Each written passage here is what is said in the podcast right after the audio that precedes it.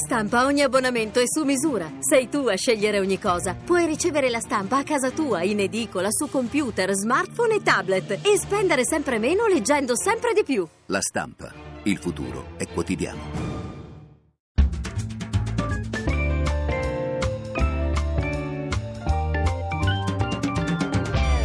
Il campionato? Rivediamolo alla radio. Allora, buonasera dagli studi RAI di Milano e partiamo dalla partita più interessante, quella che ha deciso la qualificazione alla Champions League del Milan, che ha vinto in rimonta nel finale per 2-1 a Siena. Al 20° sul punteggio di 0-0 Ambrosini trattiene vistosamente alla maglia Vitiello un attimo dopo la battuta di un angolo da parte di Rosina, giusto per dire che il fallo avviene nel cuore dell'area rossonera con il pallone in gioco. Manca quindi un rigore alla squadra toscana. E poi terza in linea con Zapata al 25° quando porta in vantaggio il Siena. Al 58° siamo quindi nella ripresa e il Milan reclama un rigore dopo un colpo di testa di Mexes che finisce prima sulla gamba e poi sulla mano di Rubin, niente di volontario.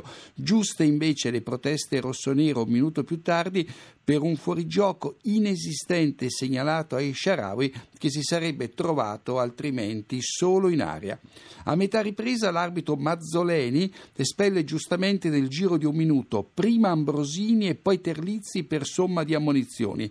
Il centrocampista rossonero per aver travolto Megara ed essere entrato successivamente a forbice su Caleio.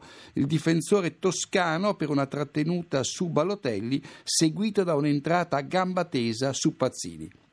E arriviamo al minuto 84, quando il Milan pareggia su rigore con Balotelli, punito una trattenuta lieve di Felipe ai danni dell'attaccante rossonero. Per proteste espulsi Iachini e un suo collaboratore.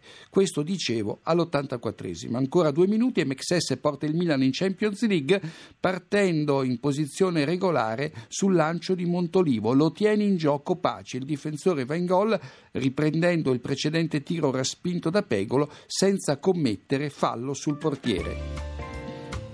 E andiamo all'altra partita che riguardava Champions League ed Europa League, quella vinta dalla Fiorentina a Pescara per 5-1, 2 episodi, quadrade Ljajic e Viola in vantaggio al 16° con i 2 giocatori della Fiorentina in posizione regolare. E poi Jovetic è tenuto in gioco da 2 avversari quando fa poker e segna la 40ª rete in maglia gigliata. Regolare anche la posizione di Ljajic in occasione del 5° gol.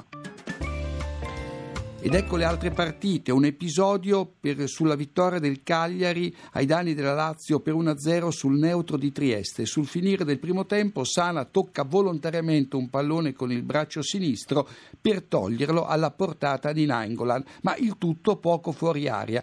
Giusta quindi la concessione della punizione, non del rigore preteso dai sardi.